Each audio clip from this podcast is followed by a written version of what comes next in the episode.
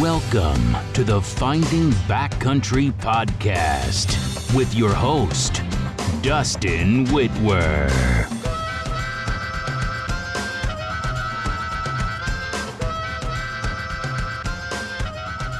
I am Dustin Whitwer, and this is the Finding Backcountry Podcast.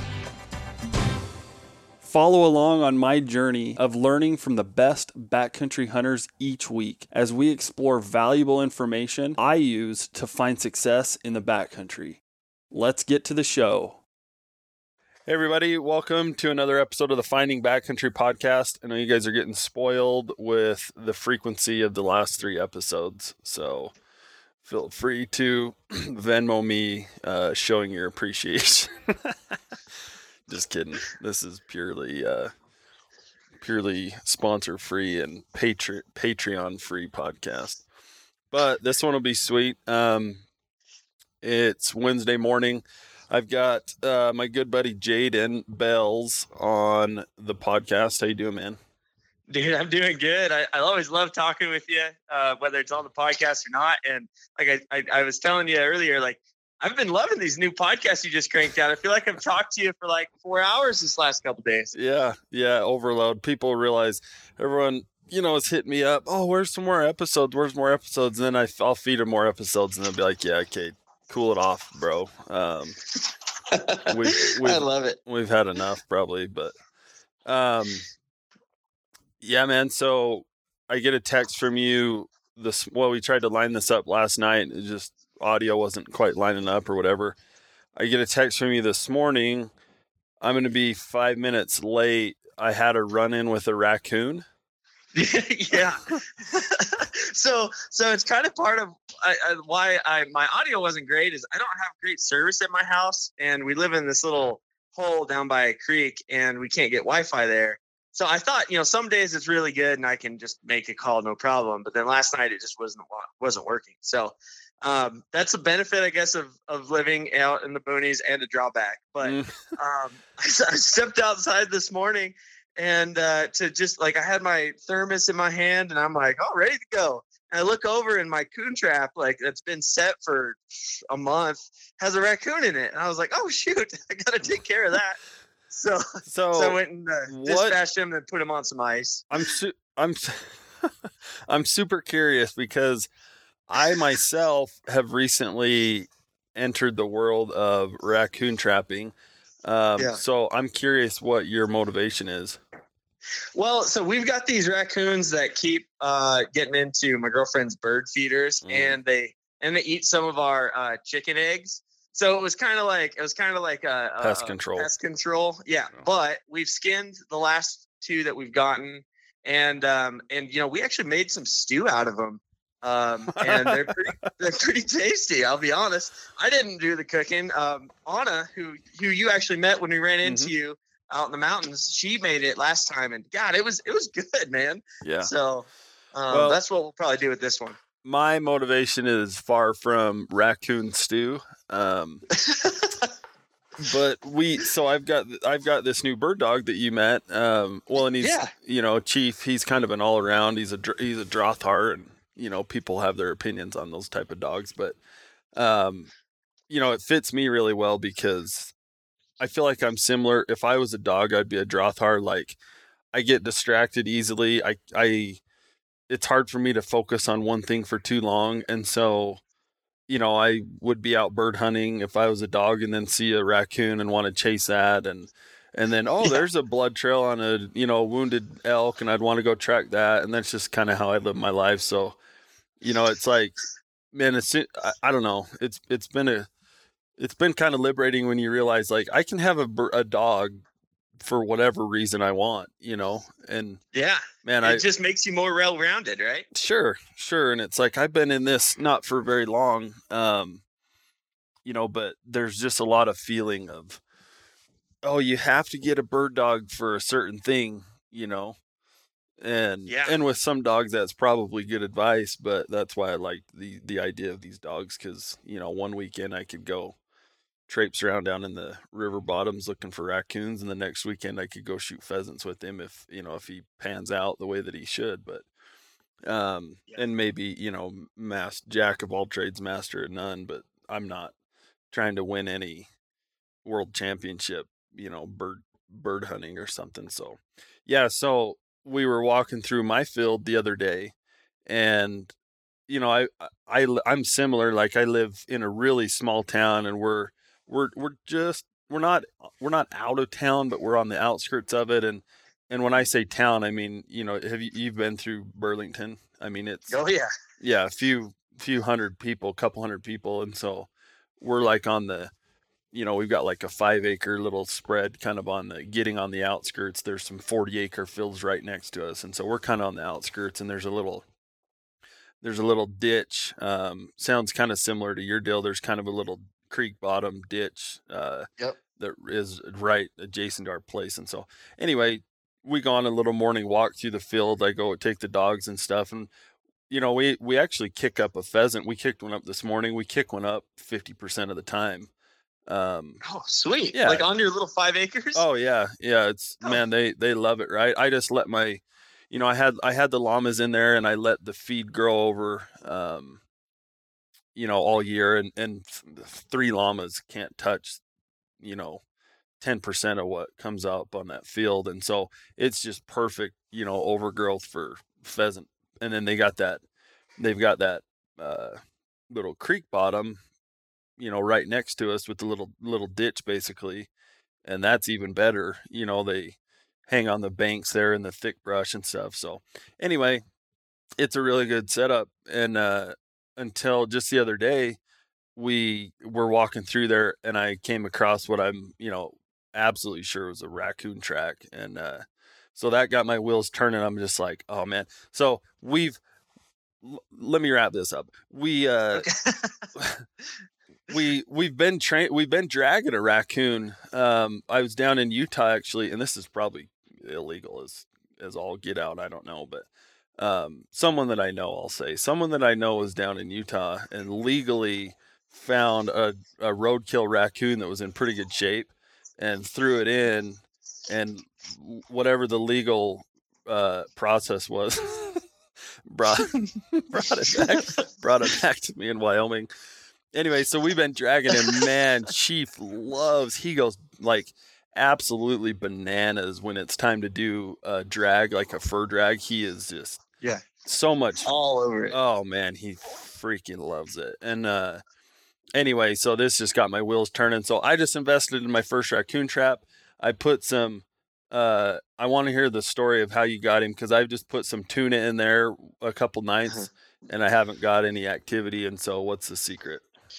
Okay, so are you using the little circular tracks traps that are like perfect for made for raccoons? No, this is just like a uh, uh, trap like a live door. trap. Yep. Okay, so we've caught them in there, and uh, the last two I've caught now have been in the little circular traps that like they put their hand in, and then it Mm. just catches their hand. Mm. Um, both of them I think are just fun. They well, I, let me back that up. I do think that because I've always had the the little trap door trap running at the same time, and it hasn't caught anything since the first one like last summer. So um, if they're if they're wily raccoons, which they could be, uh, they might not go in there even if you have the best bait in the world, or they just will figure out how to not set it off. So um, I would just run a trap line first of all, get a couple, um, and then the other thing is we've just been sticking like really sticky stuff down in in the uh, traps, so that just makes it so they can't, you know, they have to set the trap off um, in order to get their food. And so what we did was we had a couple of eggs that had cracked because it was too cold. Mm. And so we put like a base layer of, of peanut butter down and then we put some eggs on it and then we topped it off with a couple marshmallows. Mm. And so when they're pulling at these marshmallows, they set the trap off. Um, so Love that's it. been the trick. That's been the, what's been working so far, man. Okay. Love it. When you text me at a run in with the raccoon, I got super excited. So oh, it's awesome. And uh, obviously, it's like, you know, you can skin them and do cool stuff with them too. It's just kind of a an interesting thing to fill the time this time of year. Yeah. we we know. I mean, antlers aren't dropped really here, um, so I'm just hanging out and waiting for something to happen. so love it. Uh, yeah. so surprisingly, um, and almost uh, sadly, this podcast is not about trapping raccoons, but um, give, give your give your where, where where are you at now? Are you you're down here in Wyoming, obviously? Yeah, I'm here in Lander, um, right. and I'm working for the Wyoming Wildlife Federation as my nine to five. So I do the communication stuff here. I, I still do like some of the Rich Outdoors podcasts and stuff just as a side project, you know, sure. and work with Cody with that. But my yeah, my paid job is is working for the Wyoming Wildlife Federation. Yeah, and that's that's what I really wanted to talk about. You know, I, you know, I'm relatively new to Wyoming, but you move here and you get, you know, it, it grows on you pretty quick, and and man, we have um, wildlife opportunities and hunting opportunities and fishing opportunities um, galore. You know, just almost, you know, almost as good as it gets probably in the West, and so you know you get attached to it and, and you get kind of protective not i don't want to say protective of it but you just you, you get very invested in it pretty quick up here and so when i saw this um, this house bill 122 come across i thought man this is this is something i'd like to just shed some light on because um, you know if i'm understanding the program right and i think i am because i've i think i've u- uh, utilized it last year um, yep. you know i'm i'm I haven't seen any any negative uh, with it. So maybe you know jump in and, and this might be just a quick and dirty podcast. It might not be an hour and a half, obviously, but um, mm-hmm. jump in and just kind of explain. You know, maybe Wyoming Wildlife Federation to begin with. Start there, just kind of what your goal is. I saw that you, yeah. it's been around since 1937, and just kind of what your um, what your guys' mission is and what they're doing down there collectively. Yeah, Oh, for sure. So, so we're the oldest sportsman's organization in Wyoming, um, and you know, basically, we just been you know advocating on behalf of hunters and anglers, like you said, since 1937. Um, but a large part of that is is at the legislature um, and at the commission so level. So we're looking at more policy and regulation stuff. Um, you know, we're, we're really involved in like obviously setting getting bills passed, but also involved in like setting seasons or trying to get uh, bears under state management, that kind of thing. Uh, grizzly and, bears, and that can go that can go through like like political legislation, like the House or the Senate, but that can also go through like local game uh, yep. commission and stuff like that, right? Yep, exactly. So it's not just and and we've got enough. Like now we're at eight people working here, and each person kind of has their own program that they run it's it's so we've got a lot of irons in the fire. We're trying to do Hunters for the Hungry program here, where people can donate meat to food banks. Um, you know, we're working on some habitat fencing type projects, um, and just working on some on the on the ground stuff too. But yeah, our our meat and potatoes has always been the um, you know the legislature type stuff and trying to make regulation and policy changes and uh, that's kind of how i got into it I, when i moved here i was I was just kind of looking for. I'm I'm I'm the jack of all trades. I'm your I'm mm-hmm. your uh, my my dog. yeah, you're I'm your dog. I get too distracted on depending on the time of year and what's going on, and so I never really thought that um, some of these conservation groups like you know Ducks Unlimited or Muley Fanatics or Rocky Mountain Elk, like I like them all, and I was always like kind of had a pulse on what was going on with those guys. But um, Wyoming Wildlife Federation just kind of covers the gambit, and I was like, yeah, that seems like a good one to get involved with. So, so um, couple yeah. questions. Couple questions. Uh, first of all, what uh, where is the funding coming from um, for Wyoming Wildlife specifically? Is it a membership? Is it a state funded deal or what? A ton of what we get funded by is is grants and um, you know like like it's kind of nice because uh, we get you know some pretty broad grants to go work on some specific projects and like trying to impact um, you know like changes in legislature around a certain thing. And so like public land access and public land issues is something that we have a specific grant for right? Um, and so i'm trying to remember what the I'm, i do not deal with the grant stuff very often but i'm trying to remember who that is. Um, but yeah, we get a whole bunch of different sources of them. Um, and then, so that's like, I'm actually looking at my book here, and that's like 50% of all of our mm-hmm. revenue. And then there's some membership stuff too. And we do a lot of fundraisers. Um, and and you know we just did this commissioners tag, and it's my favorite fundraiser of the year because someone gets to go choose a, a, a killer hunt, which I need to talk to you about afterwards because I think the guy's gonna hunt the one that you did last year uh, for elk.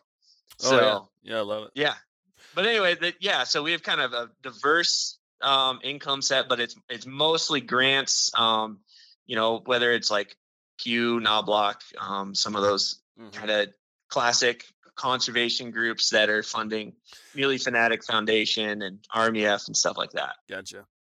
And then, real quick, at the risk of you know getting political or getting uh, I don't know into the weeds here, um, Yeah. you know, you mentioned all all those other conservation quote unquote conservation groups, and you know there's a there's a million of them out there, and it just from the outside looking in, not you know again i'm, I'm kind of like you like oh yeah that you know at the surface that seems good and at the surface that seems good and you know this and that and i might be a member of one or two or ten or whatever but Yeah. um it just seems nowadays like these things are getting m- murky right they get Oh yeah. they get picked apart all of a sudden you know this group comes out and oh the owner of this actually owns this group which funds this group which is completely anti-hunting and it's like burn them at the stake you know and then it's like Mhm. and the same here i again just to keep it simple without you know we don't need to necessarily name names if you don't want or, or organizations or whatever but just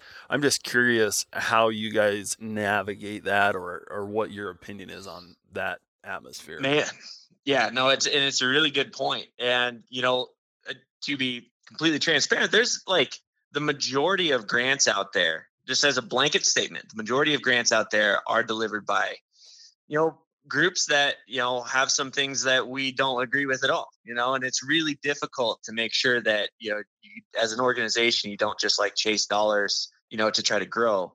It's and uh, you know, I think we're pretty lucky that we have a board that is is really they're really smart. Um, we've got multiple folks who worked for Governor uh, Governor Mead and his staff, um, which was the governor before the one we have now in Wyoming, um, and are really good at policy and and also just making sure that the federation is like working towards like Wyoming values, making sure that you know oil and gas guys are worked into this whole conversation. We're talking about you know ways that we can make sure that places like Burlington don't go away. You Mhm. know, if the oil and gas field shuts down and stuff like that. Yeah. So.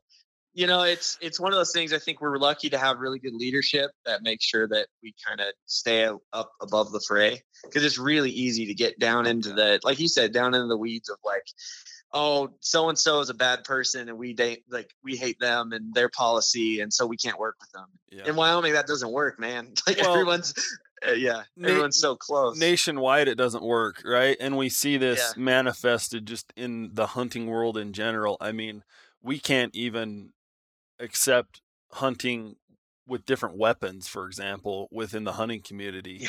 let alone all the different um, agendas and all the different opinions and angles that people have. For example wolf reintroduction in colorado you know? It could not be more polarizing it- you know within some of the hunting community. I mean there's there are big time names guys who make a living hunting you know so on and so forth that i guarantee you would vote for that and did vote for that in a heartbeat. Um, and then you've got an absolute riot on the other side of guys who don't think it's the smart thing to do.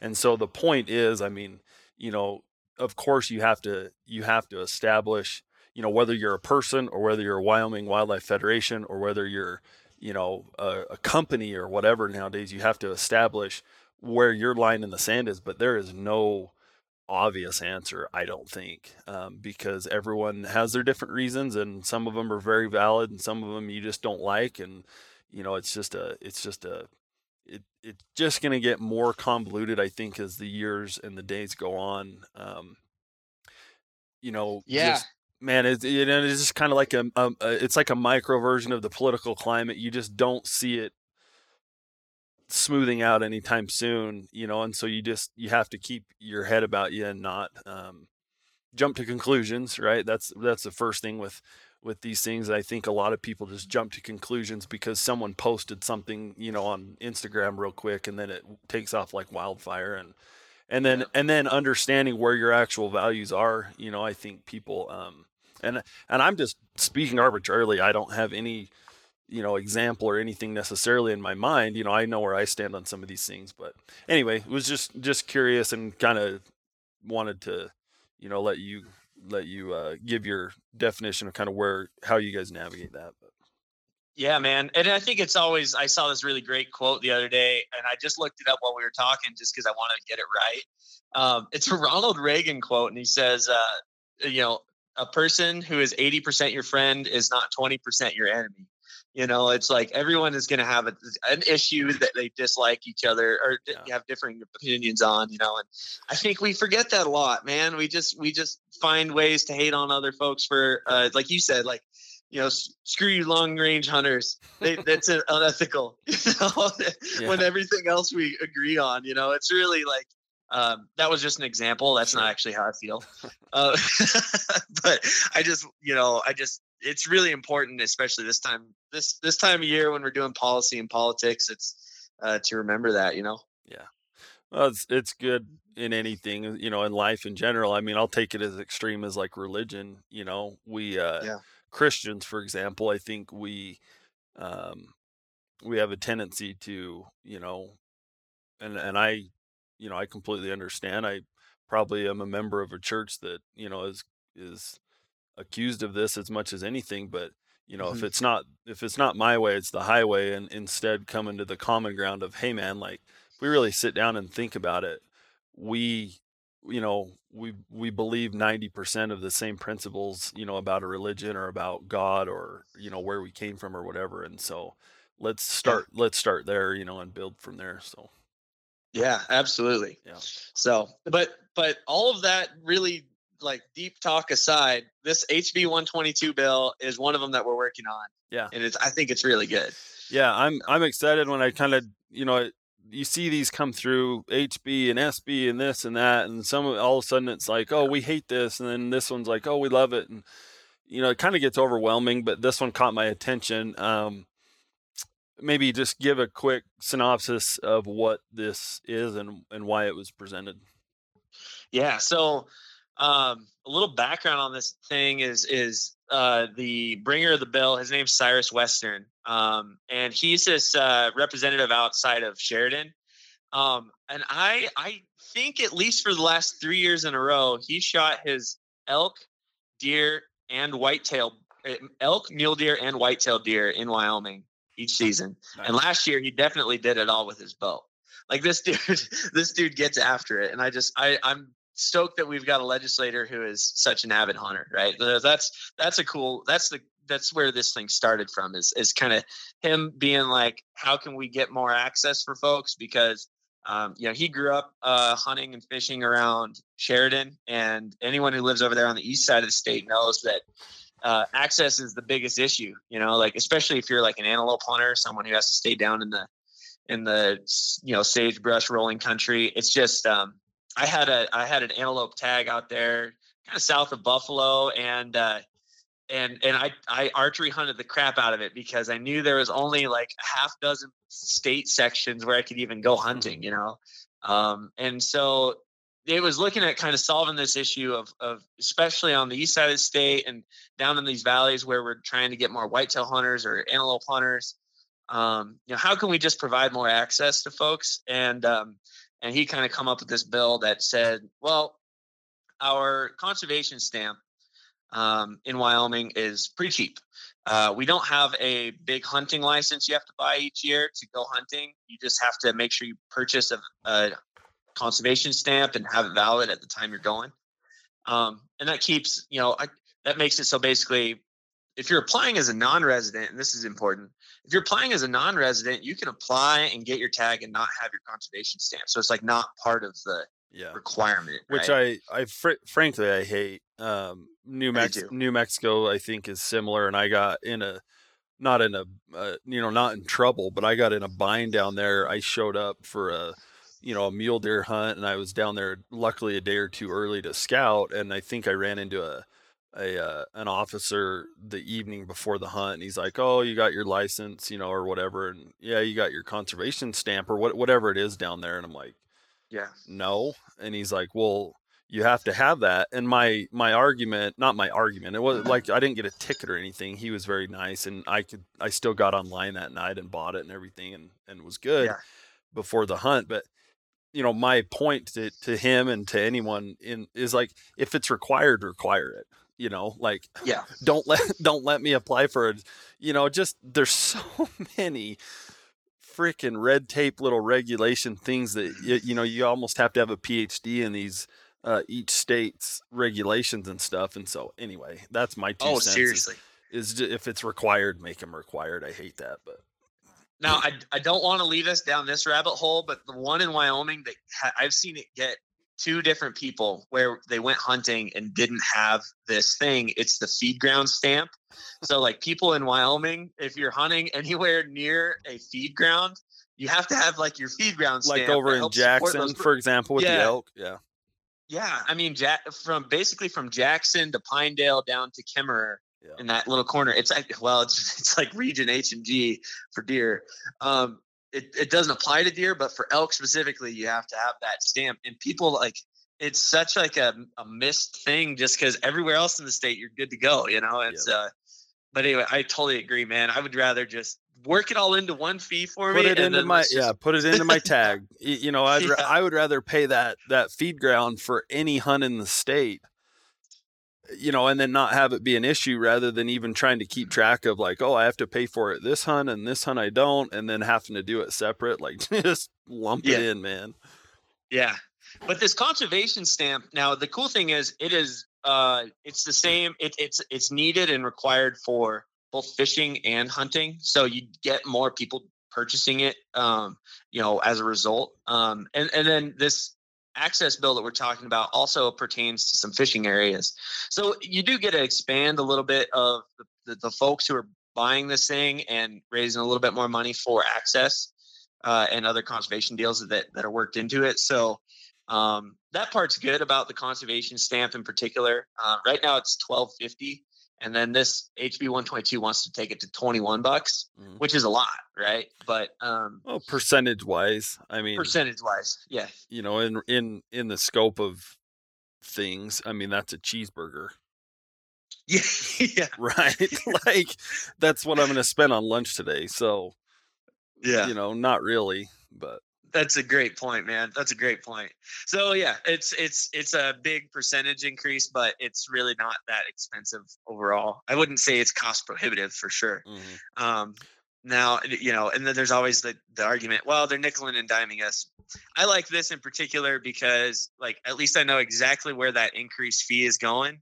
Um, and it's going to giving you more places to go hunting and fishing, right? Like, like that seems like a pretty worthy thing. If I could, if I paid, uh, you know, 10 bucks a year to get a new place to go hunting every year, I would, oh man, I would just be over the moon. Well, and know? it's it's important to reiterate what you talked about at first in Wyoming specifically, and a lot of the states out west. Um, you know, I'm picturing like Montana, Utah's kind of like this, um, where there is just a lot more private land than there is other states. You know, I grew up in Nevada, and something like this is absurd in Nevada because there, it's like the state's like 90% public, and you know, and most of the places that are public, you know, don't affect anything or you know, I can think of, you know, one or two places that it was like we had to navigate around pub private land growing up deer hunting and it's like wouldn't even make sense to someone in a state like that, but out here, you know, this opens up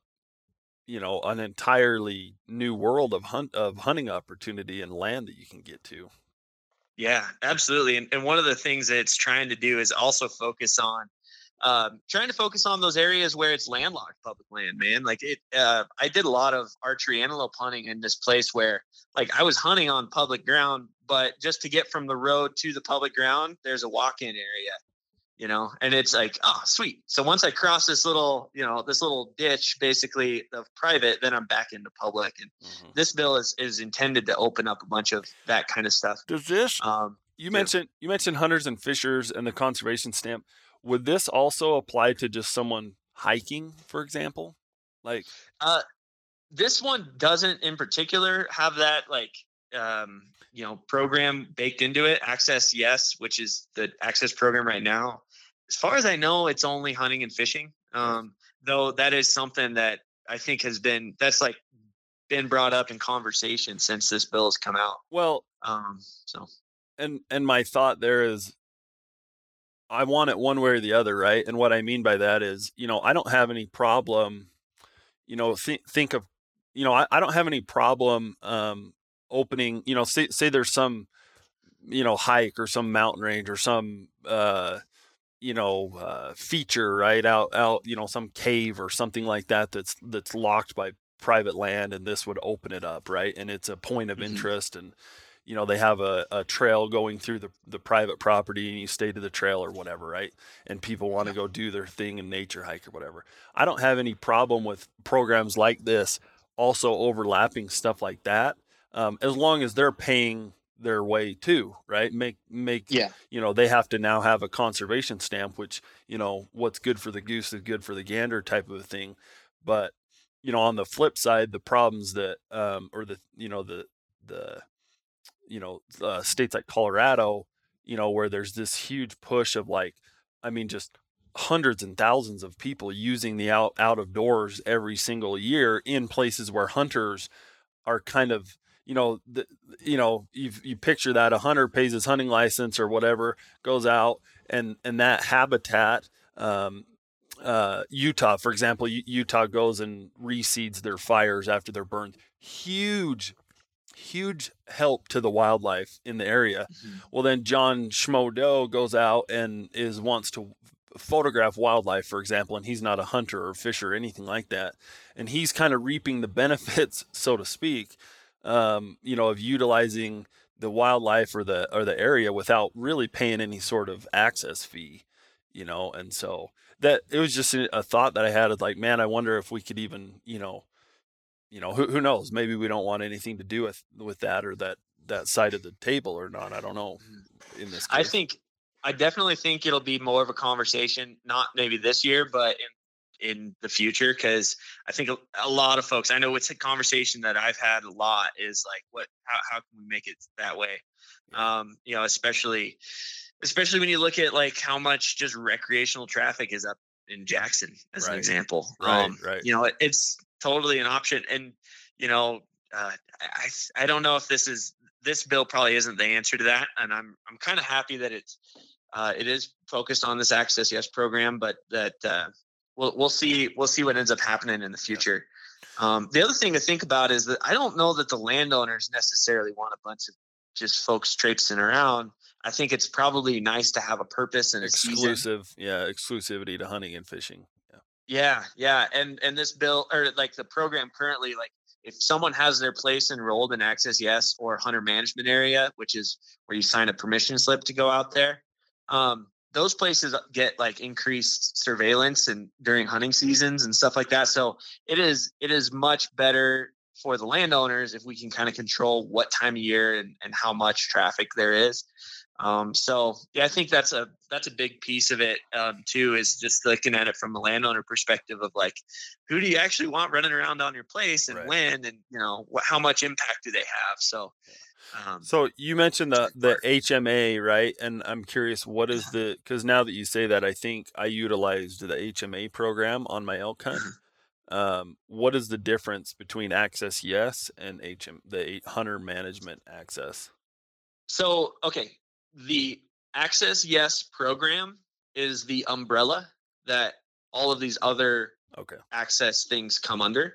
So Access Yes is just the name of of the group of folks or not it's actually not a group of folks right now it's just people who that are doing some other job right now who also work this into their schedule and so so access yes is that main program though where um, you know, walk-in areas are part of Access Yes. Hunter management areas are part of Access Yes, and then there are also like just public fishing areas that fall under that umbrella. Okay. Um, so right now, that's kind of that's the structure, and so this bill, you know, it, it goes to create a fund specifically for Access Yes, as in like that bigger umbrella.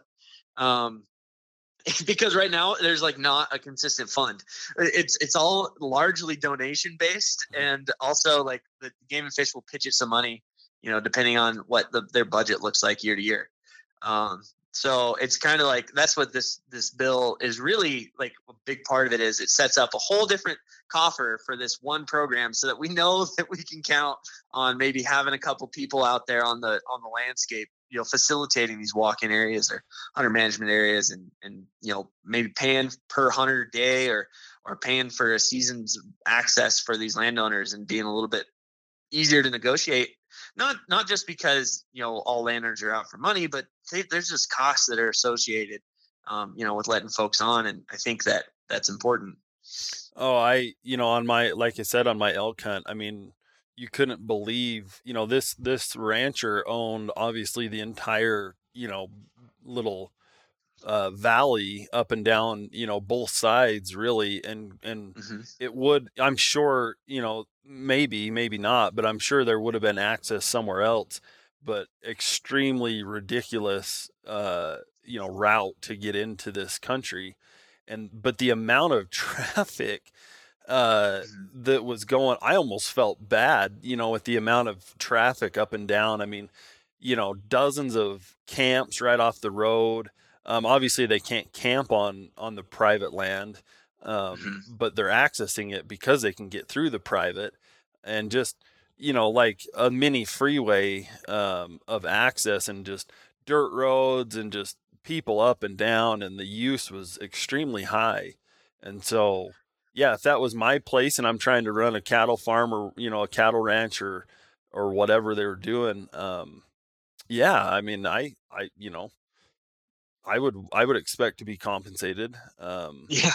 you know Yeah, and it's kind of nice that you know, like this is all all a voluntary program too. So like, it's not like any landowner is being approached and said like, "Hey, give us," or "We're going to give you this money and you're going to do this." The landowners are oftentimes the ones who initiate it. You know, especially if so. So I grew up on a on a farm, um, and I noticed like as we got as I got older and, and Grandpa would kick me like people who asked about hunting on the place. I was hunting the crap out of it for different things and and as soon as people started he you know pointed in my direction i was like wait i don't know who i gave access to anymore like i don't like i don't this is crazy like i don't i don't remember who or how many people are out here. So it gives folks a, a good way to manage that traffic and like you said if you were using the hunter man or hunter management area um it's permission slip based and they kind of cap them you know um it's pretty it's a it's a good way to just ensure that um, you get a, a, a minimal amount of traffic or the amount of traffic you want, you know, as a landowner. So gotcha that's a pretty good deal. uh how are the landowners compensated Um, I think that that right now it hasn't been um, kind of codified or like set in stone. Um, you know, if, if it's oftentimes going to be looked, we're going to look towards we as I'm I, am i am not speaking on behalf of the Game and Fish here, but I think the Game and Fish will look forward towards the block management program up in Montana as a good guideline. Um, and they pay you know per hunter day, or they can pay just a flat fee to allow access. mm-hmm. Um, so it just depends on the landowner, and and each one's going to be very different. You know, um, I, there's a lot of landowners right now who enroll in this program and don't charge anything. Um, just not out, not too far from your house, man. There is a whole slew of, of areas, um, and I hope that's not blowing up anybody's spot. It Mm. shouldn't because there's a bunch of different spots and stuff out there, but. I don't know who your guys your guys' uh, habitat and access coordinator is, but he crushed it. And there's a ton of walk-in areas yeah um, in places that are agriculture. So you, you mentioned the block management, which I understand is a different. Um, you know, when I was down in New Mexico on my aoudad hunt, they have this excellent uh, block management access where basically checkerboard of private and public, and a lot of it would be landlocked, and a lot of it would be inaccessible. Um, and they basically got together and said, okay, you know, and you know, if this is ten thousand acres or twenty thousand acres and it's completely checkerboarded and a public citizen might be able to utilize 10% of it because of Mm-hmm. you know the checkerboard and the landlocked and you can't you know you can't um, you know corner hop and stuff like that we're going to take that 10,000 acres and break them up into four, you know, 2,500 acre parcels, so to speak, and designate like, okay, this is now just, you know, as, as far as the hunting season goes, this is your private land and this is all public land now. You know, Hmm. even though technically the line, you know, the, the, the property lines were scattered all over, you know, you could Mhm. get on, on X and you could see, okay, anywhere that it's polka dotted or whatever, um, I have, I can access as a hunter is that that's, so block management, um, is, is a, a different form of this and something that you guys will utilize. No, so block management is just what Montana calls it. Okay. Um, and so that's their program that's been real successful, uh, especially out east, uh, eastern Montana. Um, And that's, the, that's really the same as New. Mexico theory that I'm talking about. Yeah, Okay. yeah. And and I'm just saying like Wyoming's gonna for our access yes program and other programs for increasing access, we look to um, those other states who have dialed it in a little bit hmm um, to, to kind of use them as a template and not reinvent the wheel. Sure. Um, so I think that's going to be what they decide to do in the future. Like I said, I can't speak on behalf of Game and Fish because we're just totally separate entities. But it, I get calls thinking that we're the Game and Fish all the time, and it's frustrating. so, but like I went down, and um, it's really common in South Central Wyoming where you have that big checkerboard along I eighty. Um, for antelope hunting, it's it can it can make a unit that's like half public land mostly inaccessible. Uh, you know, if Yeah. if there's no HMA, if there's no HMAs or walking areas. Uh, I was down there hunting on a. Oh, I was hunting with Cody Rich, and uh, he had the antelope tag. I was just kind of bumming along, and and uh, yeah, we used the crap out of one of those HMAs down there, just because it's like. Otherwise, you know, you, you run into this thing of like trying to find a little county road that cuts the corner, you know, Yep, and, yep. then you go in, um, and it's a pain in the butt. Yep. Um, you talked about the the program regulation. Uh, is this just something that rolls into the the officers that are tied in with the fishing game? This isn't like a separate deal, right? Yeah, for the so this this bill in particular would create a fund that would help hire folks to to work on access in particular, um, because I know there's just like there's a human body shortage right now um, to do that, and so this you know I would imagine that this would end up you know creating what you'd call like an access technician or somebody like that who goes around talks to landowners and figures this thing out. Um, you know, and, and on top of that, man, there's like I was kind of mentioning before, there's increased surveillance on these walk-in and hunter management areas um, during the hunting season, and those folks right now, I think, are, are largely volunteer. Um, they called it a, I think they called it a posse of some kind. Um, so I think I think you'll you'd see a, a few more, you know, um, wardens not necessarily get hired on, but you know, be able to be contracted from different parts of the state to be brought in to do more of that. Um, that's kind of what I'm gathering, and and this is based on my knowledge of the program. Um, so what it ends up being, it should be something similar to that. Gotcha. Yeah. Love it. Um what else? Any any other details on the like the the bill itself or um you know we'll we'll get in maybe at the end of like how guys can or how people can contact and Yeah. and help it along but um is there any specifics on how the program itself is ran that I'm missing or things you want to touch Yeah. on? No, I think I mean, man, I think we've covered the bases pretty much. Basically, it's a it's a fee increase on the the conservation stamp that puts together a fund that creates more access. It's pretty. I, I think it's uh for how convoluted some of these bills are. This one I think makes the easiest and most sense of most of them I've looked at this year. Right. so so it's pretty cool from that perspective. Um, I am looking for uh, folks to send me stories and photos of people who have had success on walk-in or hunter management areas or have used them and to get to public ground and then had success there. Oh, Um, just because I think that's uh, man, it's it's great to show how successful the program with no consistent funding has been. Just relying on on donate you know donations and and you know landowners who are kind-hearted. so so it's been if anyone has that information, um, send it along. I know I don't know how many of your listeners are necessarily Wyoming residents, um, but if they're also residents of Wyoming listening to this dang thing, um, please contact your legislator uh, and just say you support this bill and would like them to do the same. And um, what about what about non-residents? I know you know obviously a majority of the listeners are not Wyoming residents, but a lot of them hunt or will hunt or have hunted Wyoming um, because mm-hmm. it's a great opportunity up here. But uh, w- they they would have a voice obviously that would be heard no differently if they reached out.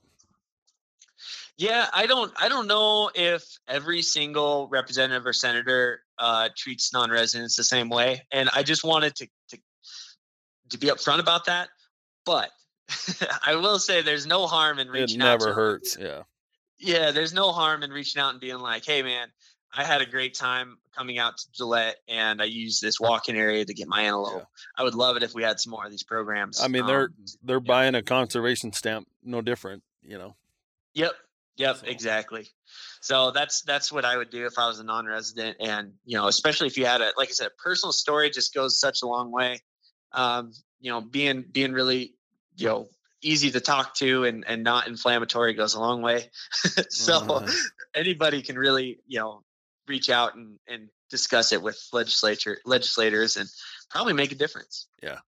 Yeah. I'll see if I can write it, write you up a little, you know, a short little, uh, testimonial or whatever of my experience. Cause like I said, that, I mean, that whole elk hunt was utilized through that program and it was awesome. So, yeah, that's awesome. Yeah, I didn't I didn't even know that. So that's sweet. I, I I'm glad that you brought that up. Well, I, that makes a lot of sense. Yeah, I mean, I I drew the tag, and some of the guys here at work, you know, knew about it or had hunted that area before, and and I had no clue. And they said, "Oh, you need to."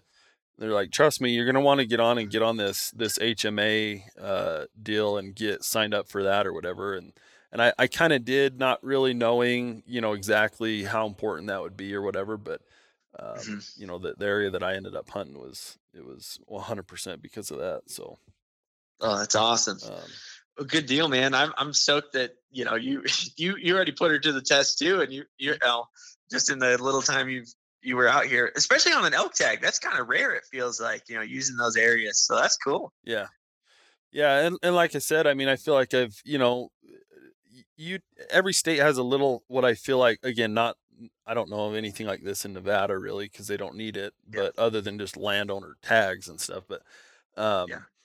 you know, Utah has their CWMUs. It's a, a variation of this, I feel like, where you can get access to these private land things through the tag draws. And, you know, New Mexico had this hunter block management uh, program, which was similar and awesome. And, and like I said, I used it up here. And, um, so I'm, I'm, I'm all for it, man. Uh, you know, just come figured out a way to um, kind of not level the playing field necessarily with the private landowners, but just come to an agreement and you know make it make it a win-win for everybody. I think it's it's a good deal.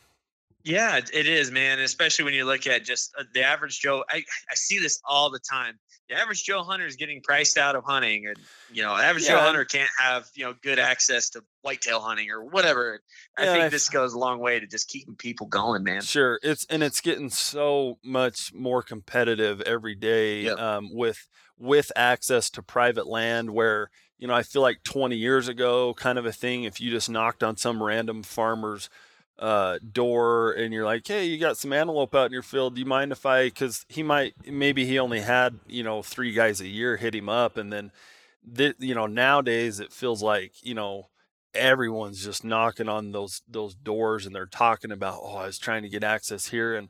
Or, or you know, or or the private landowners are like, yeah, I'm, you know, I I've got guys, you know, I I have I have guys here through work that have the money and are like, I'm just gonna buy up a ranch and screw everyone. Like I'm just gonna yeah. buy it, and and that's good hunting ground, and no one's gonna ever access it ever again because you know I've got the money, and it's you know it's unfortunate, and you can't tell people what to do with their money, but if you know if we can if we can come in, you know, with this angle, then um, you know then I, I see it as a good thing. But uh, where do where or who should they reach out to people reach out to if they want to voice their opinion on this? Um, so go to wyoleg.gov. Um, and that'll kind of give you an idea of who legislators are. Spell, um, spell that. What was it? Y O. wyoleg.gov. So y, W Y O L E G dot G O V. Okay. Like leg, like legislation. Okay. Yep, and and then you can find the legislators um, there. You know, especially, and I kind of was harping on this earlier, but if you've got a personal story and can reach out to that legislator in that area, that is just so effective, man. That's a, such a great way to go. Um, so I just I would find your senators and rep- find the senators and representatives through the the tool that's on there. Um, and that'll that's a great way to just kind of get involved. Um, I know WyomingWildlife.org uh, org is our website, and we've got an article about it if people want more information and want to reference it for future reference. You know, of, of talking about it themselves or talking about it with their uh, representatives and senators. But um, yeah, that's go to wyoleg.gov to really that's where the best place is to to find out how to take action. Okay. Sounds good, Yeah. man. Yeah, appreciate it. I think I think these are these are uh, not type of podcasts that I do consistently, obviously, but but it's Yeah. good to it's good to mix these in when when important things come up. So Yeah, well, and I appreciate you reaching out about doing it, man. Like it, it was kind of like uh, it's it's one of these things where I, you know, in the in any conversations I have, I love talking about hunting stories. I love just talking about tips, tactics, and gear, and um, I- it does feel a little bit more of like, uh, you know, that this is the meat and potatoes that no one really likes to eat. Mm-hmm. but but it's important stuff and just i really appreciate you having me on to talk about it it's it's good and, and whenever a good bill comes up i think it's fun to to be excited about something you know positive so this is great for sure, appreciate Cool. it, man. Hey, everybody. Thank you for listening to the Finding Backcountry podcast. If you enjoyed this episode, make sure you subscribe and mention it to your friends. But the best thing you can do, leave a rating on iTunes or your favorite podcast platform. For notes and links to this and other episodes, please visit findingbackcountry.com.